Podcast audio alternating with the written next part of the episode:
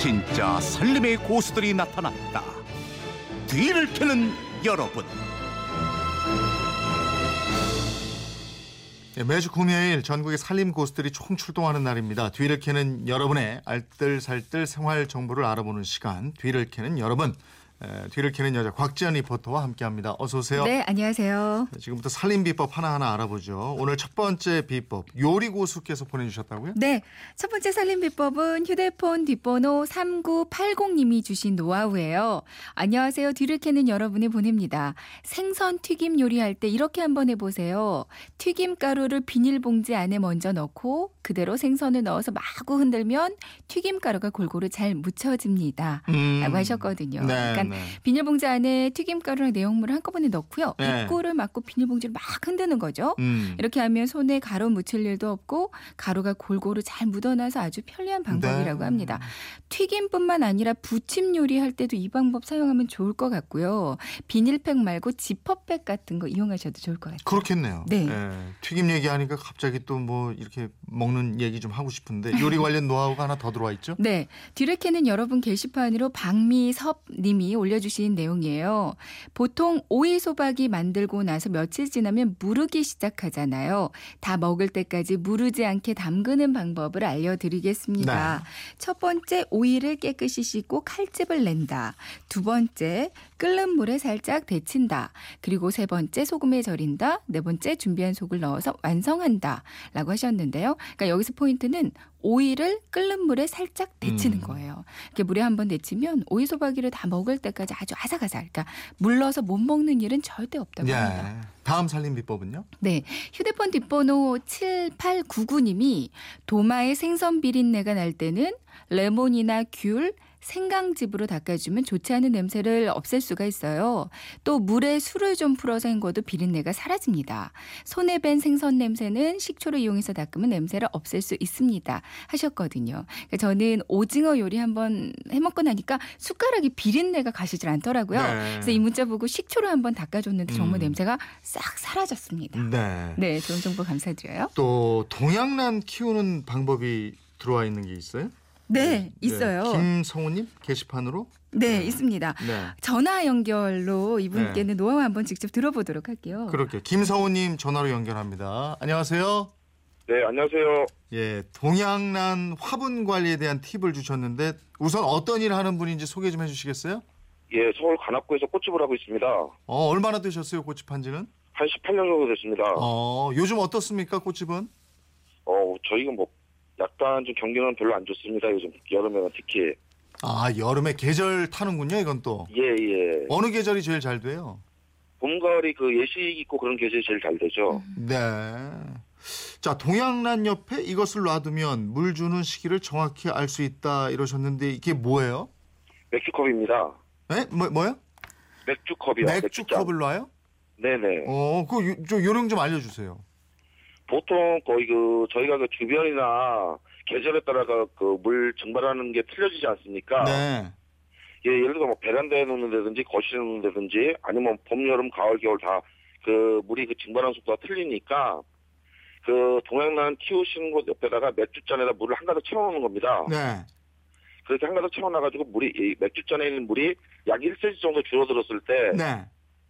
그 동양란에다 물을 주면은 그 동양란 화분 속에 있는 물이 증발하는 속도랑 맥주잔에 있는 물이 증발하는 속도랑 거의 맞, 맞는 거죠. 아. 이게 예를 들어서 이게 100%다 그건 아니지만 네. 거의 저희가 동양란 물 주는 시기를 맞추는 방, 소비 저 개인이 맞추는 게 제일로 정확한 수 있는 방법의 한 가지입니다. 어, 물컵에다가 이렇게 금거 놓으면 되겠네, 그죠?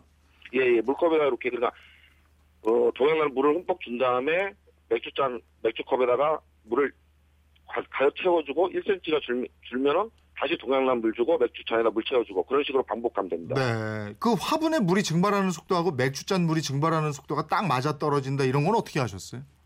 어, 저도 그 예전에 장사를 하다 보니까는 어디서 이 듣게 된 정보고요.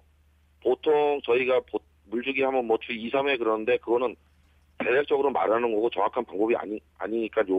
어, 저도 이게 어디서 한번 들은 얘기를 갖다가 계속 소비자들한테 그 말, 저희 사러 오신 분한테 저도 이걸 전달해 드리고 그러고 있습니다. 네. 근데 이게 꼭 맥주잔이어야 됩니까? 그냥 물컵은 안 됩니까? 어, 예를 들어 컵이 그 물컵이라는 거나 그 잔마다 이게 입구가 크기 사이 약간 틀리지 않습니까? 네 네. 그러니까 다른 컵에 비해서 그 정도가 그 맥주잔이라는 게 물 증발하는 게 거의 동일하다고 생각돼가지고 이제 맥주잔을 주로 아, 사용하고 있습니다. 예. 그러면 난 말고 일반 화분 물은 어떻게 줘야 됩니까? 예, 일반 화분도 이제 보통 그 물을 좋아하는 거, 이 보편적으로 주는 거, 아니면 물을 싫어하는 거 이렇게 세 가지로 구분되지 않습니까? 화분들이. 네. 그러면 일반적인 거는 예를 들어서 물을 물주기를 끝나 끝난 다음에 화분의 맨 윗부분을 만져봤을 때 이게 약간 보송보송해진다 그럼 물을 주시면 되고요. 네. 물을 좋아하는 음식은 좋아하는 식물들은 그게 보송보송해지는 게 아니라 약간 마르긴다 싶은다 할때 좀 일찍 주시면 되고요. 네. 물을 싫어하는 건 위에 흙이 완전히 바싹 말랐을 때 주시면 맞고요. 네. 그렇게 세 가지로 구분해서 주시는 게 제일 낫습니다. 네. 근데 식물을 위- 어떤 집 보면 참 네. 잘 키우는 집이 있고 어디 가면은 그 집은 금방 말라 죽고 이러던데 그 왜 그러고 키우는 방법이 따로 있는 겁니까? 키우는 방법은 제, 제 생각에는 일단은 정성이라고 생각을 하고요. 네. 어떤 분들은 예를 들어서 뭐 이거는 물을 며칠 한 번 줍니까? 네, 일주일에 한 번 주시면 됩니다. 그러니까 베란다에 나서도 일주일에 한 번, 욕실에 나서도 일주일에 한 번 그렇게 물을 주지 않습니까? 네. 베란다 같은 경우는 2, 3일에 한번 물이 말라버릴 거고요. 네. 욕실 같은 거는 수분이 많으니까는 그 증발 속도가 더디고요. 네. 그러니까는 그 화분들이 있는 위치에 따라서 물 주는 방법을 다르게 하면은 식물들이 좋아하니까는 자라는 게 더 환경에 맞으니까 잘 자라겠죠. 네. 이제 여름에서 가을로 슬슬 넘어가는 시기인데 이때는 어떤 화분 집에서 키우면 좋을까요? 요즘 같은 경우는 뭐, 풀, 그, 여러 가지 화분들이 있는데, 제 생각에는, 이, 잎이 많은 식물들 쪽이 좋을 것 같습니다. 이제, 그 잎이 많은 건조해 식물들 주시니까, 예, 잘그 좋아하는 걸로 키우시면 되겠네요. 오늘 네네. 얘기 나누게 돼서 고맙습니다. 예, 감사합니다. 네.